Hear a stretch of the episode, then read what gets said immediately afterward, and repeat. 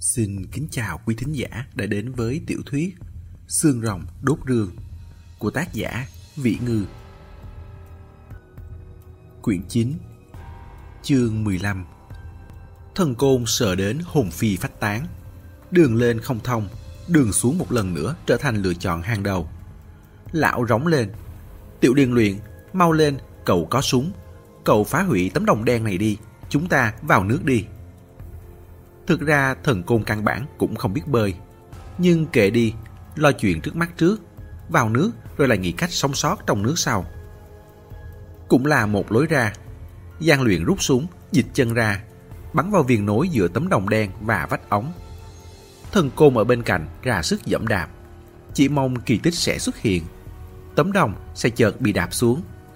Nhưng không, ngược lại, dưới nước có vật gì đó được sức nước đẩy nổi lên đụng vào mặt bên kia của tấm đồng chạm rỗng. Mực nước đã ngập đến cẳng chân, xuyên qua nước băng xào động. Giang luyện mơ hồ trông thấy đường nét vật kia. Trong đầu hắn bỗng trống rỗng kêu lên. Rương, kia có phải là cái rương không? Dòng nước tuôn trào mãnh liệt. Vật kia chỉ dừng ở dưới tấm đồng không đến hai giây đã không thấy bóng dáng đâu nữa. Thần côn vội cúi đầu, không nhìn thấy bất kỳ cái gì. Tình thế cấp bách lão đã sớm quên rương là cái gì. Giọng nói run rẩy theo cơ thể. Rương gì cơ? Sau đó nữa, thế giới chợt tĩnh lặng. Tiếng răng rắc ào đến như thủy triều cuộn trào trong vách ống biến mất. Có ý gì? Mồ hôi lạnh chảy từ cổ gian Luyện xuống, không lăn xuống cổ áo. Hắn và thần côn liếc nhau rồi chậm rãi ngẩng đầu. Đã thấy được, tới rồi, ở ngay trên đỉnh đầu còn sát nhất cách mắt họ chỉ chừng 2-3cm. Giang luyện cũng không biết đây là thứ gì.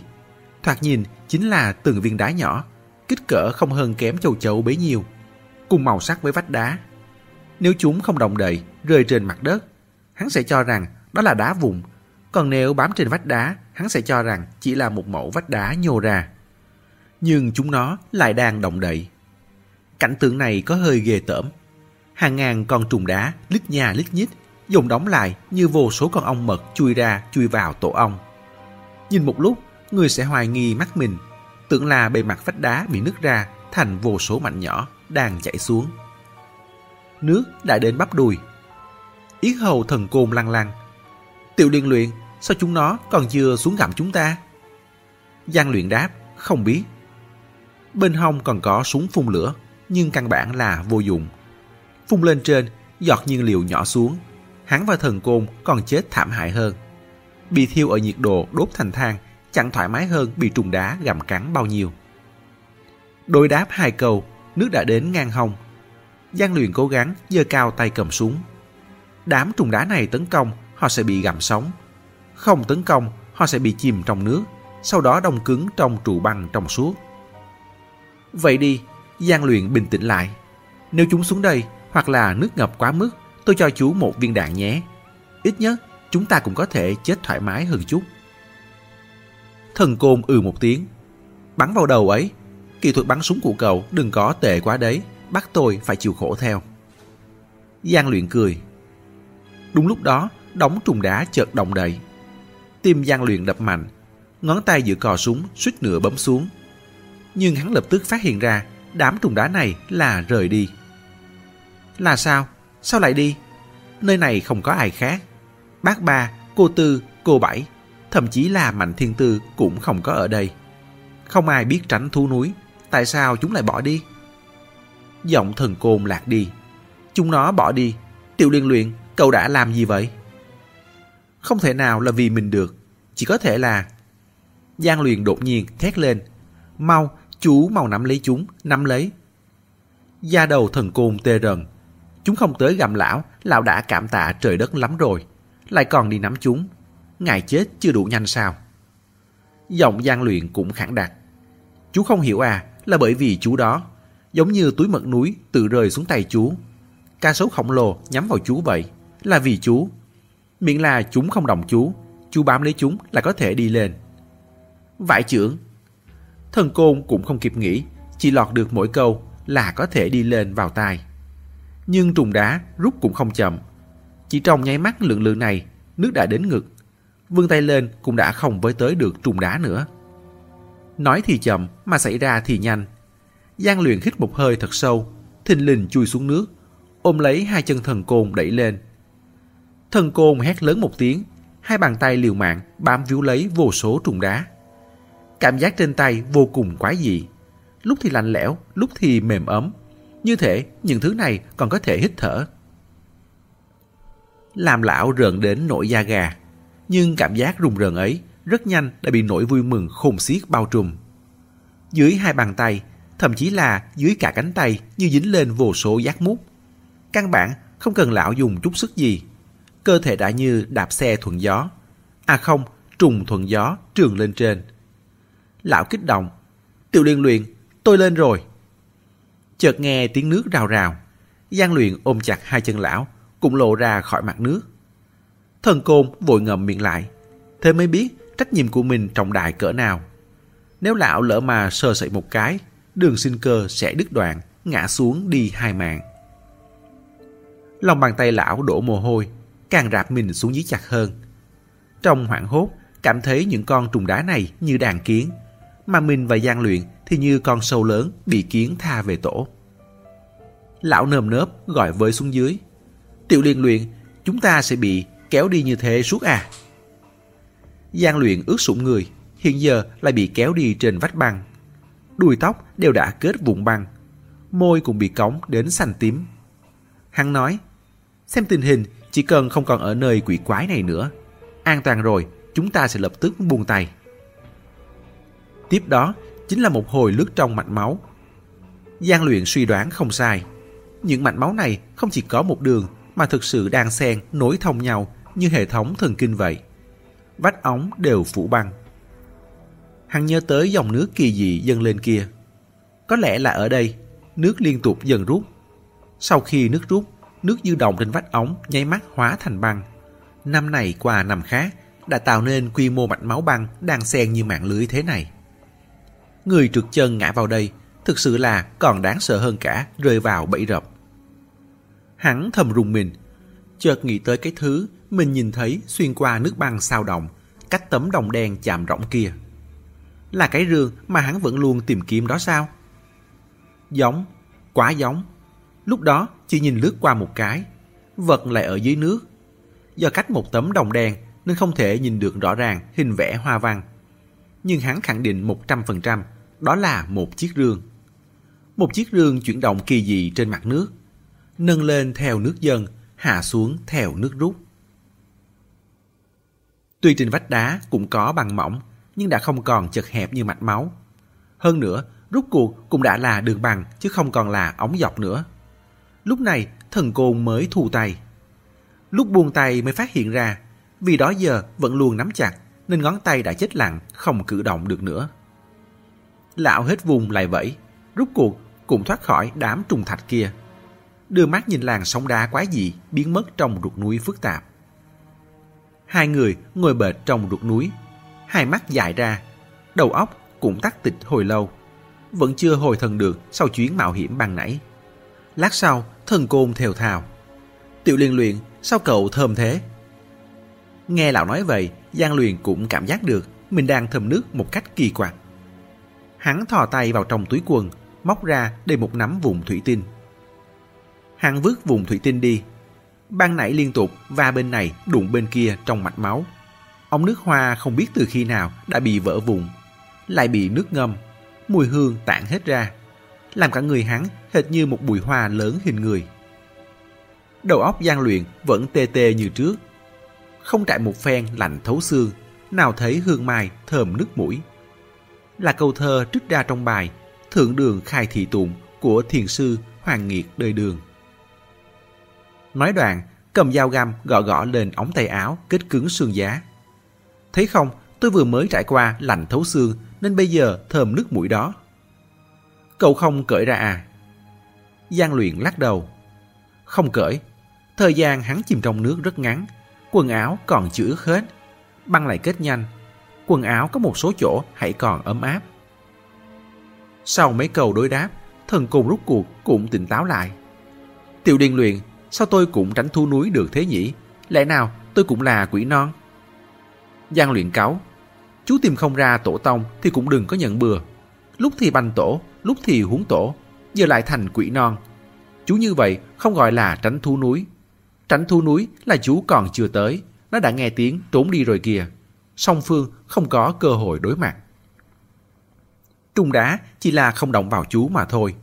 Rất có thể chú với chúng nó là người quen cũ. Không phải chú nói khẩu thuật của huống tổ là do chú viết sao. Tổ tiên chú 8 phần 10 là từng tới đây. Thần côn chợt ngắt lời hắn. Tiếng gì thế? Tim gian luyện rung lên, vội nâng họng súng, lại chỉ đèn pin về phía phát ra âm thanh. Đó là một ngã rẽ. Đèn pin là hàng chống thấm nước, nhưng qua một phen va đập ngầm nước, ánh đèn dường như tối đi rất nhiều. Nơi chiếu vào đều có vẻ vừa kỳ quái vừa âm u. Tiếng động tới gần, lách cách lại vùng vặt. Xen lẫn trong đó là một hai tiếng ò ò. Thần côn khẩn trương đến độ quên cả hít thở. Lại tới rồi, lại tới rồi. Tới gần rồi, ánh đèn từng chút kéo ra từ ngã rẽ một cái bóng méo mó, to lớn mà quá dị. Hiện nhiên, miệng nó dài nhọn, đầu dị dạng. Nó biết nơi này có ánh đèn, có người, lại vẫn thông dong. Điều này chứng tỏ nó căn bản là không để họ vào mắt. Trong sát na, khi thứ kia sắp sửa bước ra, sợi dây căng trong lòng thần côn đức phục. Dùng hết sức lực toàn thân gào lên, giết. Địch thủ giáp mặt, ai có dụng khí người nấy thắng. Lão nhất định phải ra oai phủ đầu. Con gà tuyết vừa bước chân ra sợ hết hồn, chân lão đảo, suýt thì ngã lộn nhào trên mặt đất. Ớ, gà. Thần côn mờ mịt. Giang luyện thở phào một hơi, hạ súng xuống. Thần côn thúc thúc khuỷu tay vào Giang luyện. Tiểu liên luyện là một con gà tuyết. Giang luyện ư ừ một tiếng. Không phải Hoàng Tùng đã nói rồi à. Thiên tư bỏ hai con gà tuyết vào. Một con oanh liệt hy sinh, một con mất liên lạc. Con này có khả năng chính là con mất liên lạc kia. Mạng lớn thật. Nói tới đây, trong lòng chợt dấy lên hy vọng. Một con gà thôi mà vào rồi còn có thể sống sót được tới bây giờ. Thiên tư hẳn cũng không kém hơn chứ. Hắn trong vách đá đứng dậy. Đi thôi, chúng ta còn phải tìm người. Thần côn trọ con gà tuyết. Mang cả nó đi đi, gặp được là có duyên. Tôi nói chứ, con người tôi có duyên với gà lắm đó. Thường cứ có gà xuất hiện thì đều là dấu hiệu tốt. Mang thì mang, nói dòng nói dài thế làm gì, gian luyện cáu. Thần côn đi về phía con gà tuyết kia, miệng cũng bắt chước kêu ò ò. Con gà tuyết cũng là đứng yên bất động. Đợi thần côn tới gần rồi lại phành phạch chạy ra xa. Nhưng chỉ chạy mấy bước là lại dừng lại. Dương cặp mắt tròn xoe lên nhìn thần côn. Lặp đi lặp lại mấy lần, Giang Luyện không nhìn được. Chú còn chơi với nó nữa đấy à? Thần côn nhíu mày, không phải tiểu luyện luyện. Con gà này hình như muốn dẫn chúng ta đi đâu đó. Thế hả? Giang Luyện liếc xéo con gà tuyết. Lỡ nó dẫn chú vào bẫy thì sao? Lỡ không phải bẫy mà có chuyện quan trọng thật thì sao? Khó mà nói được. 50-50. Dù sao, sang phải hay sang trái thì cũng đều là đi. gian luyện sao cũng được. Vậy đi xem xem. Con gà tuyết kia quả thực đang dẫn đường. Loạn choà, loạn choạng, lắc mông đi phía trước. Đi một lúc, còn rất không yên tâm, quay đầu lại, sợ hai người chạy mất. gian luyện nhìn con gà vẫn gươm gươm. Nếu đây là con chó, hắn còn có thể cho chút tín nhiệm. Nhưng một con gà tuyết. Thần côn phổ cập kiến thức cho hắn. Tiểu liên luyện, cậu đừng xem thường gà. Có nghiên cứu khoa học cho thấy chỉ số thông minh của gà cũng bằng một đứa trẻ 6-7 tuổi đó. Vậy à, Giang luyện từ chối cho ý kiến. Lại đi thêm một lúc, con gà quẹo vào một ngã rẽ trần hơi thấp. Giang luyện phải cúi đầu mới bước đi được. Hơn nữa, ngã rẽ này còn càng lúc càng thấp. Sau cùng, Giang luyện quả thực cạn lời. Đối với người mà nói, đây đã coi như ngõ cụt rồi. Nhưng đối với gà thì vẫn còn có thể đi được. Bởi cuối đầu này còn có một cái động. Thề nói không điêu, còn nhỏ hơn lỗ chó nữa. Con gà tuyết hưng phấn, rủ lông chui vào. Thần côn im lặng, gian luyện thở dài. Đi theo uổng công rồi, đi thôi. Đang định xoay người thì con gà tuyết lại chui trở về. Đại khái là do thấy người không đi cùng nên vội quay lại tìm. Thấy đám gian luyện có xu thế muốn đi, cuốn cuồng chạy vội qua, dụi đầu vào giày leo núi của gian luyện. Bé xíu như vậy, đá ra thì không nở. Gian luyện nhấc chân vòng qua nó, lại đi ra ngoài. Con gà tuyết cuốn quýt lên, bồng bộ cánh bay vọt qua hai người, ngăn trở lối đi. Cánh đập đập, tư thế rất ương ngạnh, nhất định không chịu thả người. gian luyện dở khóc dở cười. Trông như con chim cút ấy, mày tưởng mày là chim ương à. Hắn ngồi xổm xuống. Gà đại ca, không phải bọn này không chịu đi. Nghe nói mày có trí thông minh của một đứa trẻ 6-7 tuổi. Mày nhìn thử vóc người tao xem, trông có giống chui được qua cái động này không? Được rồi, đừng làm khó dễ người khác. Nói xong, đang định đứng dậy thì trong lòng chợt đánh thịt một tiếng, lại ngồi xổm xuống. Thần côn lấy làm lạ, đang định nói gì thì Giang Luyện giơ tay lên ngăn lại. Hình như hắn nghe thấy tiếng mạnh thiên tư. Tim gian Luyện điên cuồng đập thình thình. Ruột núi nuốt tiếng, trừ phi mạnh thiên tư ở ngay gần đây. Hơn nữa còn kêu rất lớn tiếng, bằng không chắc chắn là hắn không nghe thấy. Tráng hắn lại bắt đầu vã mồ hôi. Hình như đúng thật. Tuy tiếng nghe rất mơ hồ, tàn ra bốn phía, nhưng hắn vẫn nghe thấy được thật. Hơn nữa, hình như cô còn đang gọi chính tên hắn. Trong nháy mắt, Giang Luyện đã phản ứng kịp. Hắn nằm rạp xuống, rống lên về phía động. Thiên tư! Vãi thật, hắn chắc chắn trăm phần trăm tiếng là từ đầu kia vọng tới. Máu huyết toàn thân Giang Luyện sôi sụt. Hắn nghiến răng, liều mạng chui vào cái động kia. Nhưng thực sự không chui qua được. Đến vai đã bị kẹt rồi. Giang Luyện lại chui ra, vội vàng cởi quần áo, xe áo khoác, lại cởi áo len. Thần côn vội la lên. Cậu có lột hết da ra cũng không chui được đâu. Cậu chui cái gì mà chui? Giang Luyện phất lờ lão. Cởi xong mấy cái áo ra rồi, lại chui vào. Còn rống thần côn. Chú giúp tôi một chuyện, đẩy tôi đi. Đây có phải vấn đề, đẩy là được đâu. Đẩy thế nào chăng nữa cũng chẳng thể đẩy lợn vào lỗ chó, sói vào ổ rắn được. Thần côn thực sự sa mạc cả lời, nhưng không còn cách nào khác, đành phải ra sức từ đằng sau đẩy hắn. Con gà tuyết trợn mắt há hốc như xem kính chiếu ảnh. Giang luyện liều mạng lấy hơi chen vào. Cũng may cái động này không dài. Hắn dùng hết sức lực mới thò được nửa bên mặt và một con mắt vào cửa động bên kia. Nhìn không thấy. Tối om om, hắn lại dùng tay để cái đèn pin đè dưới thân ra. Cuối cùng chậm rãi đẩy ánh đèn pin từ dưới khuôn mặt bị đè ép biến dạng ra ngoài. Hắn thở phì phò, nhìn về phía trước, nhìn xuống dưới, rồi mí mắt lại lật nghiêng lên trên. Thấy được rồi. Vừa nhìn, máu hắn đã sọc lên óc, sau đó lại lạnh xuống trong nháy mắt, làm cả người hắn rùng bắn lên. Mạnh Thiên Tư treo lơ lửng hơn 10 mét trên cao, tựa hồ đang ôm chân một người, mà người nọ thì treo trên một sợi xích tiếng xích rung lên rào rào. Thân thể Mạnh Thiên Tư đung đưa trong không trung, rung rung rẩy rẩy, nhìn mà hết hồn. Hắn hét lên, Thiên Tư, em kiên trì thêm lúc nữa, anh đến ngay đây.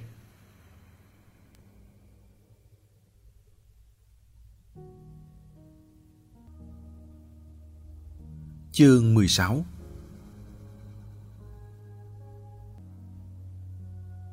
Kêu xong, Giang luyện rút ra khỏi cửa đồng, Ngồi dậy, chóp mũi rình đẫm mồ hôi. Suy nghĩ trong đầu xoay chuyển thật nhanh. Phải làm thế nào bây giờ? Làm thế nào mới có thể đi qua? Tuy thần côn không nhìn được tình hình đầu bên kia, nhưng nghe gian Luyện kêu vậy, cũng biết hơn nữa là tìm được Mạnh Thiên Tư rồi. Tiểu liên luyện, chỗ này qua không được, chúng ta mau nghĩ cách tìm đường mới đi. Ruột công chính khúc kiểu này đi hai bước là lạc, nói tìm đường mới dễ dàng vậy sao? Hơn nữa, đến khi tìm được đường mới thì rau cúc cũng lạnh rồi. Giang luyện thử đẩy đạp động đá. Đáng tiếc, đây là đá chứ không phải đầu phù. Hắn lướt mắt một lượt trang bị quần áo bị mình ném xuống đất. Có súng, súng phun lửa, còn có ba lô. Hắn cầm súng phun lửa lên. Mau, mang hết nước của chúng ta ra, mở nắp cả đi. Nói đoạn, bấm mở van an toàn. Một đám dầu lửa lớn phục vào cái đồng nhỏ kia. Con gà tuyết sợ lửa, kêu ò ò chạy ra xa. Thần côn dù không rõ dùng ý của Giang Luyện lắm, nhưng vẫn cắm đầu vào làm theo. Hai người đều đeo ba lô, tổng cộng có bốn chai nước nhỏ. Bởi từng ngâm trong nước rồi lại ở trong mạch máu băng nên thân chai đều rất lạnh, thậm chí còn hơi cống tay. Thần côn thoáng do dự rồi mở cả bốn chai ra. Đá không phải gỗ củi, không cách nào dẫn cháy. Cháy một lúc, đám lửa kia đã tắt mất. Giang luyện cầm chai nước, bóp mạnh thân chai, bắn phục nước lên vách đá đã đốt trong đồng. Trong sát na, khói trắng ngùng ngục bốc lên, phát ra những tiếng xì xì. Rất nhanh sau đó, có tiếng đá nước giòn tan do nóng nở, lạnh co. Giang luyện lùi ra sau hai bước, rút súng ra, bắn liên hoàn vào động, rồi nhấc chân đạp mạnh. Thần côn nghe thấy tiếng đá vỡ rơi xuống rào rào. Động tuy không ầm ầm sụp xuống, nhưng đã mở rộng ra thêm một khoảng khá khả quan. Giang luyện thấy đã có thể đi thông được rồi, cũng không để ý gì đến có chỗ trên vách đá vẫn đang nóng bỏng. Một lần nữa rạp người xuống, dùng cả tay cả chân thành công bò qua. Khi trước, hắn cũng đã cố gắng xem tình hình đầu này, nhưng sự chú ý khi đó chỉ đặt trên Mạnh Thiên Tư. Hiện giờ phải tính toán cứu người. Nhìn ra xung quanh mới phát hiện ra hoàn toàn là một chậu nước đá dội thẳng xuống đầu. Đây là một cái động không đáy, vách đá xung quanh như thùng. Cửa động mà hắn bò qua như mở trên vách thùng. Đi nhiều thêm mấy bước nữa là vách đá. Mà vị trí treo lơ lửng của Mạnh Thiên Tư thì gần như là ở giữa động. Cách vách thùng xa thì đã đành, còn cao hơn 10 mét. Thế này phải cứu thế nào? Chẳng phải là chỉ có thể trợ mắt nhìn thôi sao? Trong đầu gian luyện âm âm, không quên gọi với linh cô. Thiên Tư, em ôm chặt vào, anh đang nghĩ cách, rất nhanh thôi. Điều duy nhất còn có thể coi là ưu thế hiện giờ. Đại khái chính là vách đá chỗ này gồ ghề lởm chởm, dễ leo. Giang luyện vừa lấy đống đồ mà thần côn bỏ vào trong cái đồng vừa bò qua. Mặc lại quần áo, đeo ba lô lên, Hà quyết tâm tay không leo lên trên. Thực ra, leo lên ngoài có thể nhìn Mạnh Thiên Tư gần hơn. Tiện nói chuyện với cô hơn ra, thì hắn cũng không biết còn có thể làm được gì khác. Nhưng kệ đi, leo trước rồi tính tiếp. Leo lên được vài mét, vai trái của Giang Luyện bắt đầu ngâm ngẫm đau. Mấy ngày nay, vết thương của hắn coi như đã lành. Song cường độ tay không leo vách vẫn vượt qua khả năng cơ thể có thể chịu đựng. Giang Luyện đỏ rực mặt, miệng hớp từng hơi lớn, tiếp tục leo lên. Mạnh Thiên Tư cụp mắt nhìn hắn. Thấy dưới chân hắn không ngừng có đá vụn lăn xuống, căng thẳng đến đổ mồ hôi tay, nhất thời quên cả tình cảnh của mình. Thần côn cũng ló đầu từ cửa động ra. Vừa nhìn lên, tuy đang quỳ sấp dưới đất, nhưng chân vẫn rung lên bần bật. Trời, mẹ ơi! Tình cảnh của hai người kia, đầu nào lão cũng không dám nhìn. Đầu này trượt chân cái là toi đời. Đầu kia khẽ buông tay là đi gặp các mát. Còn nữa, cô Mạnh đang ôm ai thế? Chẳng lẽ là em Tiễn? Bên cạnh đột nhiên có cảm giác mềm mềm ngọ nguậy. cúi đầu nhìn xuống, là con gà tuyết kia cũng đã chui qua. Cùng lão ngửa đầu lên xem tiến triển bên trên. Giang luyện leo tới vị trí ngang bằng Mạnh Thiên Tư, há miệng thở hổn hển dừng lại. Đèn pin bỏ túi chiếu sáng có hạn. Thần côn lại bổ sung thêm một luồng từ bên dưới. Chiếu cái xác băng Mạnh Thiên Tư ôm sáng loáng. Lại càng không nhìn rõ được mặt mũi. Chỉ biết là một người băng. Tim Giang luyện rung lên. Mạnh Thiên Tư vào động cùng cô Bảy. Kia chẳng lẽ là cô Bảy? Có điều hắn cũng không quản được nhiều vậy. Lúc này người sống quan trọng hơn. Hắn lấy thường ra, tay hơi rung. Hắn có thể ném một đầu thường cho cô. Chỉ cần cô bắt được. Không có khả năng, khoảng cách quá xa, ném không qua. Hơn nữa, với tình hình hiện giờ của Mạnh Thiên Tư, cô cũng tuyệt đối không có tay nào mà bắt thường. Hơn nữa, dù cô có bắt được thì cũng sẽ chỉ lao mạnh xuống dưới, đập thẳng vào vách đá, không chết cũng tàn phế. Ánh mắt hắn chợt rơi xuống con gà tuyết đang hóng hớt. Thiên Tư, em còn phục thu núi được không? Hai cánh tay Mạnh Thiên Tư tê dại. Phần cô ôm đã là chân sát băng. Xuống thêm chút nữa là hết đường lui. Cô gian nan ừ một tiếng. Nó biết bay không? Gọi nó lên đây, bảo nó tới cạnh anh. Mạnh Thiên Tư huyết khẽ một tiếng sáo con gà tuyết dựng thẳng cổ. Lát sau, phành phạch bay về phía gian Luyện. Chân quặp vào một hòn đá to chừng nắm tay. Trong ba lô có đủ dây thừng. gian Luyện nhìn quanh một lượt, lấy một sợi ra trước. Buộc chặn một đầu lên chỗ đá núi nhô ra. Lại quấn quanh hông mình. Sau đó đưa đầu còn lại cho con gà tuyết. Nào, cắn lấy đi. Lại dạy nó. Mày bay qua đó, quấn lên người kia. Quấn vòng, quấn vòng, hiểu không? Con gà hiển nhiên là không hiểu. Việc này phải trông cậy vào Mạnh Thiên Tư. Giang luyện cố gắng nói thật chậm để giọng mình không lộ ra sự nôn nóng, tránh ảnh hưởng tới Mạnh Thiên Tư. Thiên Tư, em nghe cho kỹ. Anh không qua được, nhưng con gà tuyết có thể mang đầu thừng qua. Anh muốn buộc thừng vào sát băng. Em hiểu không? Dùng thừng làm cầu cho em. Em phải làm nó hiểu được ý em. Hơi khó nhằn quá rồi, nhưng Mạnh Thiên Tư chẳng còn sức đâu mà hồi đáp xin hàng nữa. Làm được bao nhiêu hay bấy nhiêu vậy? Cô cố cao giọng ư một tiếng. Giang luyện vỗ vỗ con gà tuyết. Con gà tuyết đập cánh, mang theo một đầu thừng bay qua. Nó quả nhiên không biết quấn vòng. Lúc sượt qua chân sát băng liền ném đầu dây xuống. Sau đó còn dư đà tiếp tục bay sang vách đá đối diện. May là sợi dây mắc lên đầu Mạnh Thiên Tư. Mạnh Thiên Tư thở hổn hển, dùng răng cắn lấy đầu thừng, vòng nó qua chân sát băng. Giang luyện cảm thấy mình sắp ngừng cả thở rồi. Tốt, thừng đã vòng qua chân sát băng, nhưng vấn đề là phải thắt nút thế nào đây? Mạnh Thiên Tư cũng đang suy nghĩ vấn đề này. Cô cắn đầu thừng, hai tay lại ôm chặt thêm. Sau đó, cô chỉ thở bằng mũi, cố gắng xoay đầu, góp đầu thừng lại gần phần thân thừng đang kéo căng. Vất vả mãi, cuối cùng cũng đáp được đầu thừng lên thân thừng. Cô xoay đầu một lần nữa, từng chút từng chút nới dài phần đầu thừng đáp lên thân thừng ra. Sau đó lại cắn ở giữa hai phần, dùng lưỡi móc, cố gắng dùng miệng thắt. Cũng may, thừng quỷ non mang theo đều là thừng tĩnh lực, đường kính nhỏ, nhưng tương đối dài bền. Nếu là thừng dây gai dài, thì miệng cô chắc phải to bằng cả chậu máu như mồm người tuyết, mới thao tác được như vậy mất. Lát sau, Giang Luyện thấy cô bỗng nghiêng đầu, cắn đầu dây, siết chặt lại. Nút thứ nhất đã buộc được. Có điều, đây vẫn chưa phải là điểm mấu chốt nhất. Sau lưng Mạnh Thiên Tư đổ đẫm mồ hôi. Cô thở phì phò mấy hơi, rồi chợt buông tay ra. Nhanh như chớp, quấn lấy thân thường, lại mau chóng bắt lấy đầu dây. Cùng lúc đó, một chân co lên, cũng thành công móc được vào thân thường, lại quấn một vòng. Nước cờ này cô đã đi đúng. Sợi thừng đã nối được với xác băng. Cô phải cố gắng buộc thân thể vào chung với sợi thừng. Nhưng loạt động tác này gây động tĩnh rất lớn. Thần côn xem bên dưới, thấy cô cơ hồ sắp rơi xuống. Không thể kìm được, kinh hãi hô lên thành tiếng. Trong tiếng hô của thần côn, Mạnh Thiên Tư thắt chặt cái nút đã buộc kia thành nút chết. Lúc này mới sức cùng lực kiệt gục đầu xuống. Hiện giờ, một phần trọng lượng thân người cô đã vác lên thường Tốt hơn tuyệt vọng ôm sát băng lơ lửng khi trước nhiều. Giang luyện cũng thở phào một hơi, trong lòng nhẹ nhõm đi không ít. Bảo con gà tuyết trở lại đây, phải mắc thêm mấy sợi nữa.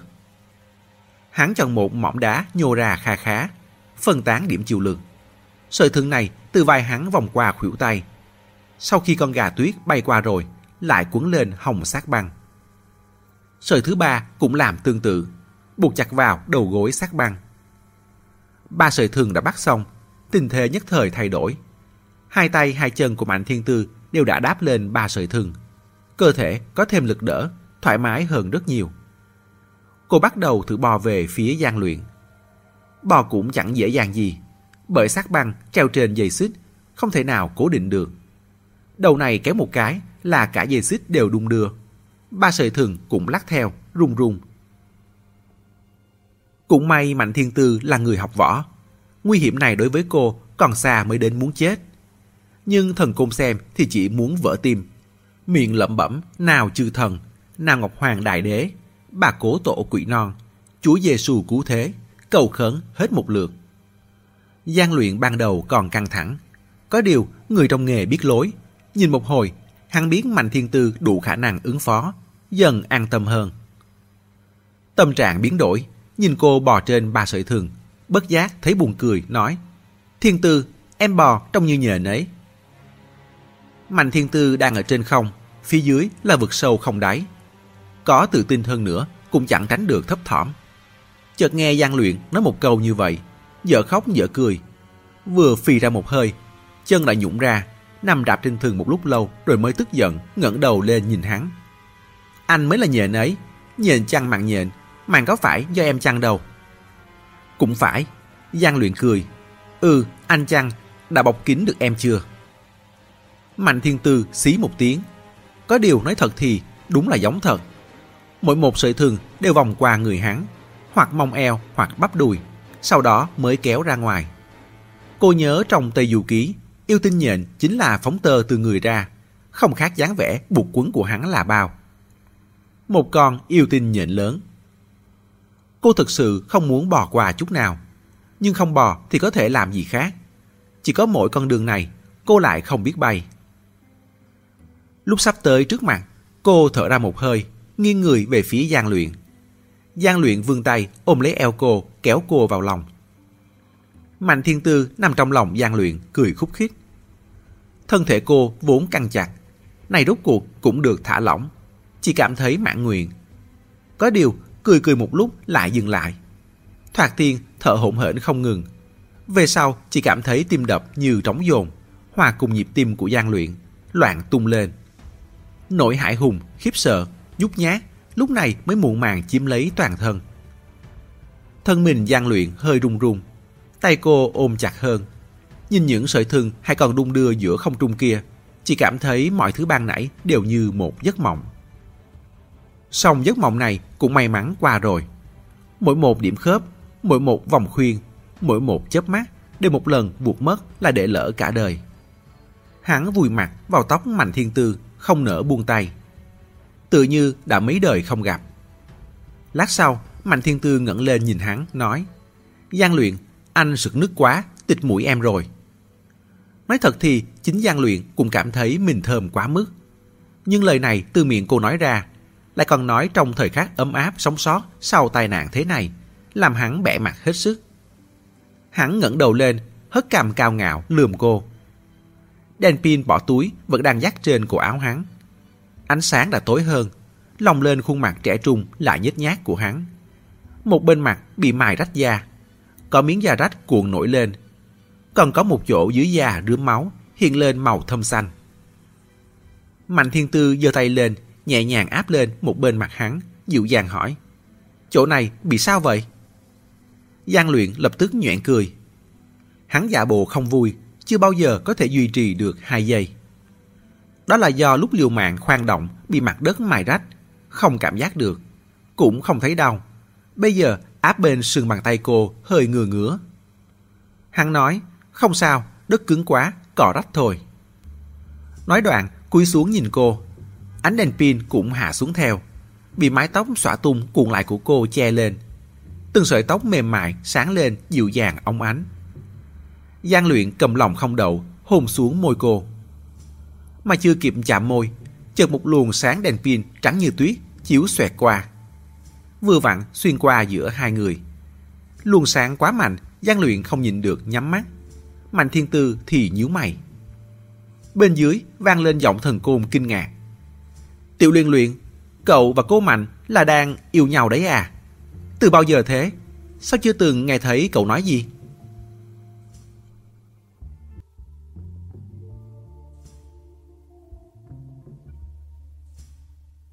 Chương 17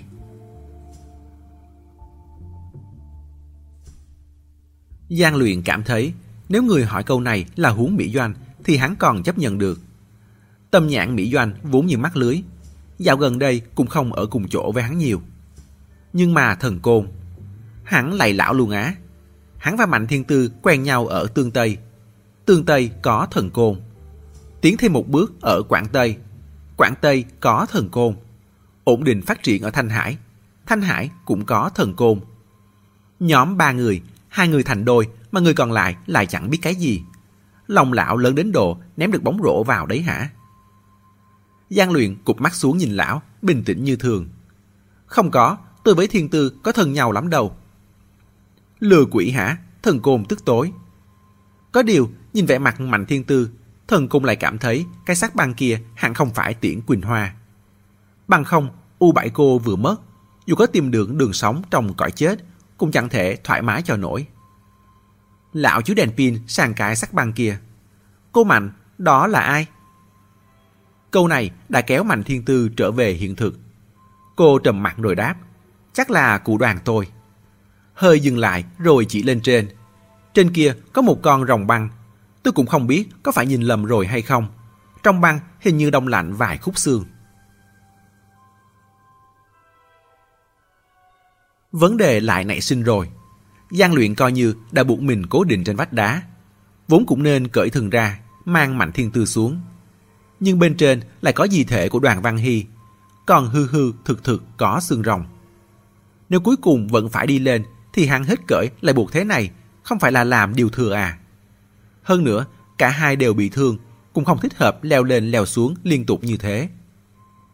Nhưng trước mắt hắn cũng không nghĩ ra được cách gì để leo lên. Nhất thời, thật đúng là kẹt trên vách đá này. Mạnh thiên tư cuối cùng cũng chờ được người. Căng thẳng trong lòng qua đi. Cả người đều mềm xuống. Mi mắt thực sự là nặng cả ngàn cân. Nói, em ngủ một lúc đã. Chỉ 5 phút thôi, anh lại gọi em dậy. Giang luyện còn chưa kịp trả lời. Cô đã gục đầu bên gáy hắn. Mí mắt khép lại, chớp mắt đã thiếp đi. Phải mệt đến mức nào mới có thể thế này đây?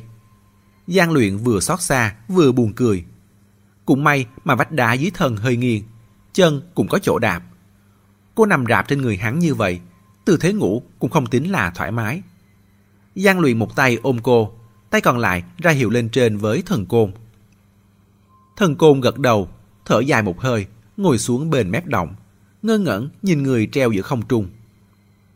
Thực ra ở góc này, trên lệnh độ cao, cũng nhìn không ra cái gì.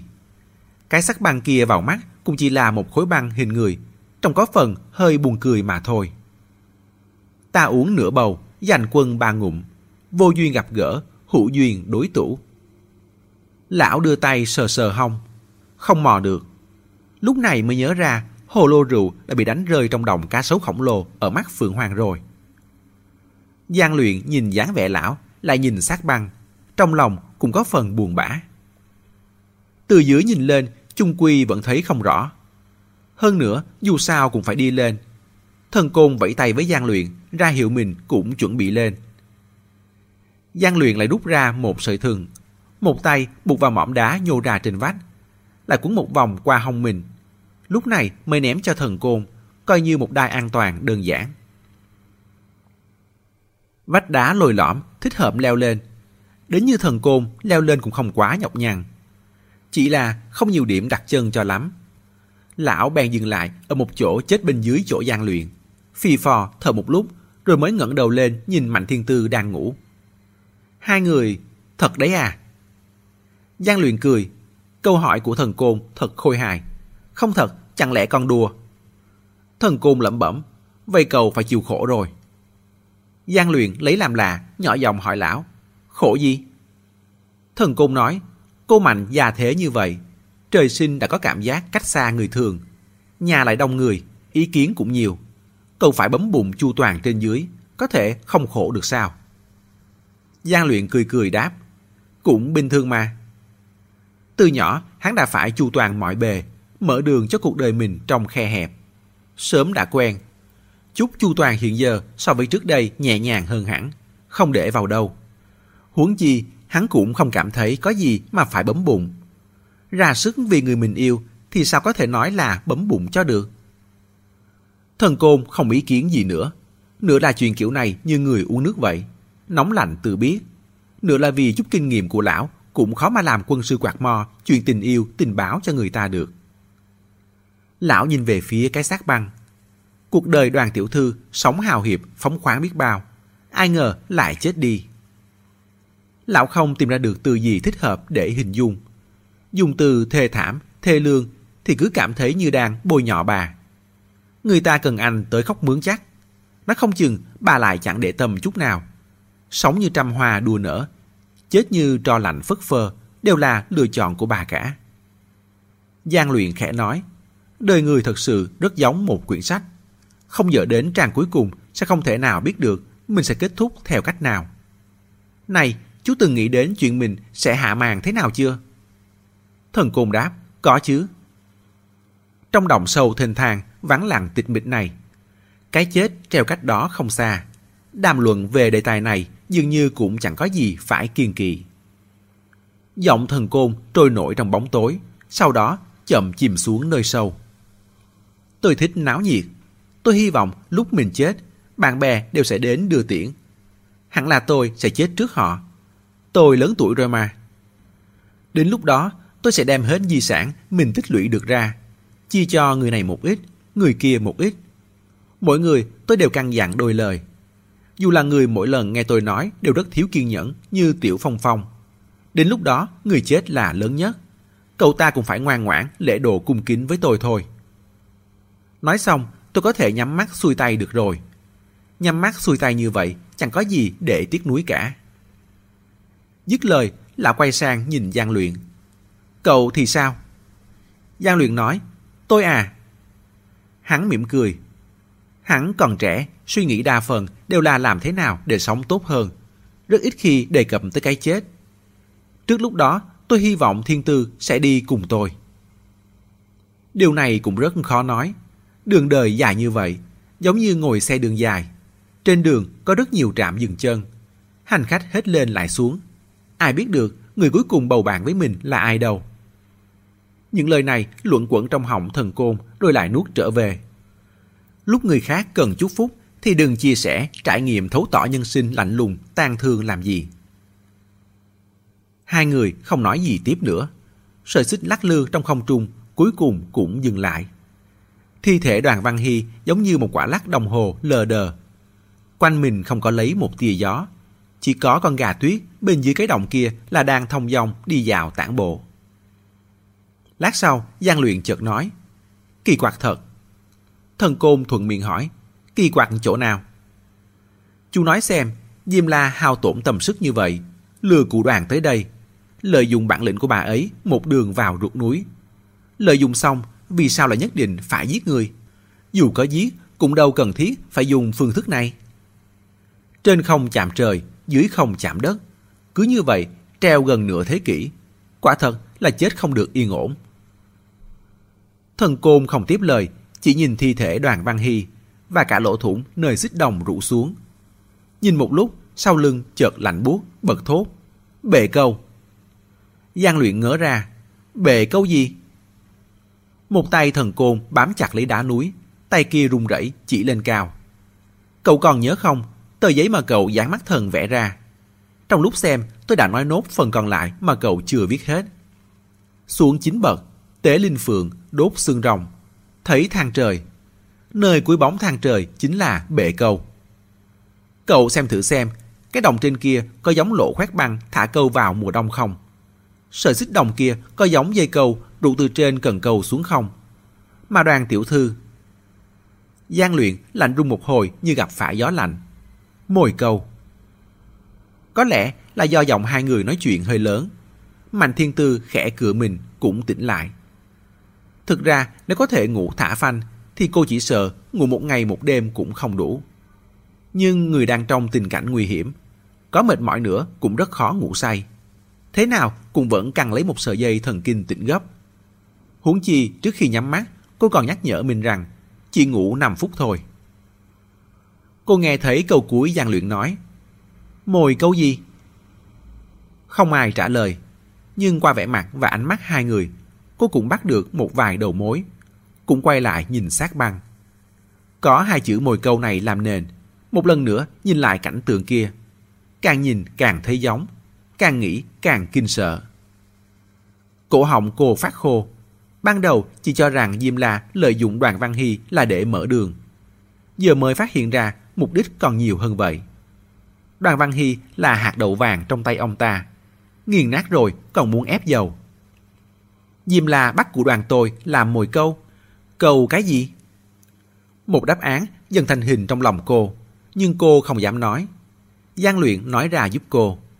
Diêm La đến là vì tin kỳ lân. Đó là một bể câu. Anh nghĩ bước cuối cùng của Diêm La chính là thả mồi câu ở đây. Thần Côn cũng thở dài. Cô Mạnh, hai ngày nay đã xảy ra một việc mà cô không biết đến. Tôi nói rồi, cô sẽ hiểu ngay thôi. Lão ngắn gọn thuật lại chuyện xảy ra bên ngoài, nhất là những gì gian luyện trải qua khi hôn mê. Bọn tôi ngờ rằng hầm đất trôi nổi đã quay lại. Hơn nữa, đang ở ngay gần đây. Hiện giờ xem ra, có lẽ đang ở trong ruột núi này. Tôi dám to gan mà nói, có khả năng là đang ở. Lão trề môi xuống dưới bóng tối sâu thẳm, không đáy bên dưới. Tim Mạnh Thiên Tư đập dồn dập. Hầm đất trôi nổi có tình nước, mà tinh nước thì có thể dùng để bảo tồn lâu dài ý thức con người. Họ vẫn luôn nghi ngờ thứ như chùm nho kia chính là tinh kỳ lân. Căn cứ vào những gì mà nước nhìn thấy khi ở hầm đất trôi nổi, tinh nước và tinh kỳ lân đang tiến hành dung hợp một cách kỳ dị. Nếu chùm nho này chính là tinh kỳ lân, mà Diêm La lại thả mồi câu ở đây, vậy thì chúng ẩn náu của hầm đất trôi nổi quả thực rất có thể là đang ở ngay dưới chân họ. Cô hạ giọng như thể sợ lời mình nói sẽ bị vô số u hồn thời thượng cổ nằm sâu dưới lòng đất nghe thấy. Diêm La, câu tinh kỳ lân ở đây. Thần Côn gật đầu. Diêm La căn bản không biết hầm đất trôi nổi là cái gì. Chỉ dẫn mà ông ta lấy được chỉ nói cho ông ta biết rằng ở đây dùng cách này là có thể câu được tinh kỳ lân. Kẻ có được tinh kỳ lân sẽ đắc được trường sinh. Giang luyện bổ sung thêm một câu. Ông ta cho rằng thứ mình câu lên là bảo bối chính gốc. Nào ngờ dưới này chỉ toàn là hàng phỏng theo, dùng để làm hạt giống, hoặc là loại thứ phẩm lấy từ kỳ lần chết ra. Càng hỏng bét hơn là đã có người ở bên trong từ trước rồi. Chuyện hoang đường quá đổi, Diêm La không tiếc giết người cướp của, bí quả hóa liều, mừng vui khùng xiết câu được tin kỳ lân. Tự cho là từ nay về sau sẽ có được tuổi thọ vô cùng vô tận. Ai ngờ trong viên tinh kỳ lân kia lại tồn tại một ác ma tham lam, thèm nhỏ dãi thân thể của ông ta. Ác nhân tự có ác nhân trị, cùng đi một con đường thì khó mà tránh khỏi sẽ chạm mặt nhau. Người tham lam thế nào rồi cũng sẽ gặp phải kẻ càng tham lam hơn. Ngực Mạnh Thiên Tư phập phòng dữ dội, thực sự không nhìn được. Vậy tại sao lại cứ nhất định phải dùng cụ đoàn nhà tôi? Tôi xem rồi, cụ đoàn nhà tôi hẳn là chết trước, treo sau. Nếu như nhất định phải dùng người chết, thì tại sao ông ta không bỏ tiền ra mà mua một cái xác? Giang luyện trấn ngang cô. Chuyện đã qua hơn 40 năm, cụ đoàn đã mất, Diêm La cũng không được chết già, đều là quá khứ rồi. Thần Côn suy nghĩ rồi lắc đầu. Cô Mạnh, cô nói vậy là không đúng. Tùy tiện tìm một người chết hẳn là không được. Tôi nói câu này không được ổn lắm. Nhưng đoàn tiểu thư là người có tỷ suất thành quả cao nhất. Tinh kỳ lân chỉ khi kết hợp với cơ thể người mới có thể phát huy được công năng phục sinh. Nhưng điều đó không có nghĩa là nó sẽ chủ động chạy về người. Câu cá còn phải dùng mồi câu kia mà. Phải thả dùng đất dùng đỏ mà cá thích. Cô còn nhớ không, trong một số hang canh vàng của ma nước có xây tổ xác ấy. Nhưng tính đến nay, những thi thể này đã được chúng nó dùng hay chưa? Chưa. Lời dặn tổ sư gia để lại đã dẫn mà nước tới hầm đất trôi nổi. Thứ mà chúng ưu tiên dùng nhất vẫn là mà nước. Nói cách khác, tinh nước thân cận với mà nước. Tông Hàng là một ngoại lệ, nhưng tỉ mỉ nghĩ lại cũng chẳng phải là quá ngoại lệ. Sau khi bị giết, cậu ấy đã được trói chung với chị gái dịch tiêu của dịch táp ném xuống hồ. Mà dịch tiêu thì sinh ra đã là mà nước. Rất có thể khi đó tinh kỳ lân nhắm về phía dịch tiêu nên hời luôn cả cho cậu ấy. Mạnh thiên tư hơi mất kiên nhẫn. Nhưng cụ đoàn của tôi là quỷ non mà. Giang luyện khẽ nắm eo cô, ý bảo cô nghe thần côn nói hết trước đã. Chúng ta từng thảo luận, nói dòng máu của mà nước đặc thù là vật dẫn chuyển hóa thích hợp nhất. Nói cách khác, mà nước là hàng đầu. Nhưng trừ mà nước ra, có phải là trực tiếp nhảy đến người thường không? Tôi cho rằng không phải. Chỉ ít thì tính tới giờ chúng ta đã biết. Trong số những người theo phe Sivu có vài chi hệ lớn vẫn còn tồn tại. Dòng máu của những người này đều đặc thù. Tỷ như quỷ non có thể cùng hơi thở, cùng mạch đập với núi. Tỷ như con gái nhà họ Thịnh có thể nghe hiểu lời chuông. Hay như cô Huống, máu cô ấy cũng không tầm thường. Sự tồn tại của những người này đẳng cấp thấp hơn mà nước, nhưng vẫn trội hơn người bình thường. Thả mồi câu mà không có loại tối ưu nhất thì đương nhiên phải lùi lại một bước mà mưu cầu thứ khác. Chúng ta trở lại tình huống thực tế khi đó. Diêm La có thể tìm tới ma nước không? Không thể. Ma nước quá bí ẩn. Nhà họ Húa thì đã bị giết gần sạch. Giọt máu duy nhất còn được Huống Đồng Thắng mang đi Nam Dương. Mạnh Thiên Tư cười khổ. Thế nên chỉ còn lại quỷ non thôi sao? Cũng phải. Cụ đoàn tôi là tóc núi, có thể cung cấp tiện lợi cho ông ta, giúp ông ta mở đường. Chết cũng có thể giúp ông ta tin kỳ lân. Đúng là tỷ suất thành quả cao nhất thật. Cô nhìn về phía thi thể đoàn Văn Hy, hốc mắt bỗng nóng bừng. Còn may, cuối cùng vẫn được chúng ta tìm ra. Đợi ra ngoài rồi, cụ đoàn có thể thu xương về núi bản mạng của mình. Không cần phải treo ở đây nữa. Thần côn chỉ vào cái lỗ nơi sợi xích rủ xuống. Khi đó, Diêm La hẳn là vẫn luôn ở bên trên. Lấy được tin kỳ lân rồi, ông ta cũng thuận lợi đi ra. Thế nên tôi cảm thấy cửa ruột núi hẳn là phải tìm bên trên. Nói tới đây, chợt nhớ ra điều gì. Cô Mạnh, sao cô lại ở trên bể câu? Không phải là phải xuống chín bậc, sau đó tế linh phượng đốt xương đồng sao? Mạnh Thiên Tư không hiểu ra sao. Cô kể lại những gì mình đã trải qua. Tôi không thấy có chín bậc nào cả, nhưng từng rơi chín lần trên thang dây. Có lẽ đó chính là xuống chín bậc. Thần côn nửa há miệng, bỗng hiểu ra. a à, tôi biết rồi. Tim lão đập rộn lên, chỉ vào sợi xích đồng đen. Bệ câu cá kia ban đầu có thể là một cơ quan ẩn, phải tìm mới ra. Lúc Diêm La tới, đã dùng Linh Phượng Hoàng đốt xương rồng, sau đó thang trời hiện ra. Giang luyện cũng phản ứng kịp. Nơi cuối bóng thang trời chính là bệ câu. Diêm La đã căn cứ vào hình chiếu thang trời để tìm ra bệ câu. Nhưng cụ đoàn... Mạnh Thiên Tư khẩn trương đến đổ mồ hôi tay. Nhưng điều duy nhất của đoàn tôi quan tâm là đốt xương rồng, nhìn thấy kiếp sau. Sau khi đốt xương rồng, thấy thang trời có phải là... Đó giờ cô vẫn luôn băn khoăn. Võ công của cụ đoàn không dám nói là đã đạt tới hóa cảnh, nhưng tuyệt đối là thượng thừa trong thượng thừa. Loại hạng ba như Diêm La đã giết cụ đoàn bằng cách nào? Nghĩ tới nghĩ lui chỉ có thể là đánh lén. Nhưng tình hình phải như thế nào mới có thể khiến người đã trải đời vô số như đoàn Văn Hy lời lỏng phòng bị, thậm chí sờ suất đến độ nộp cả mạng mình ra. Lẽ nào chính là thấy than trời? Cô ngẩng đầu lên. Bên trên, ngoài cái lỗ rũ xích đồng ra thì chỉ có nắp đá vừa dày vừa nặng. Đứng trên nắp đá, dùng linh phượng hoàng đốt xương rồng là có thể thấy được than trời ư. Công năng cuối cùng của chuông vàng phục thú là mở than trời. Nhưng từ bé đến lớn, cô chưa từng nghe nói phải mở bằng cách nào. Trong đầu Mạnh Thiên Tư chợt lướt vụt qua câu nói mà người bò ngựa đã viết trong hang động tịch mịch đêm khuya đó. Than trời, cô ở đó, cô phải cẩn thận, cô sẽ chết ở đó. Kết thúc chương 17 Mời quý thính giả tiếp tục theo dõi chương 18 trong audio tiếp theo. Để ủng hộ kênh, quý vị có thể để lại bình luận cũng như chia sẻ hoặc có thể ủng hộ tài chính trực tiếp về các địa chỉ đã được ghi ở phần mô tả.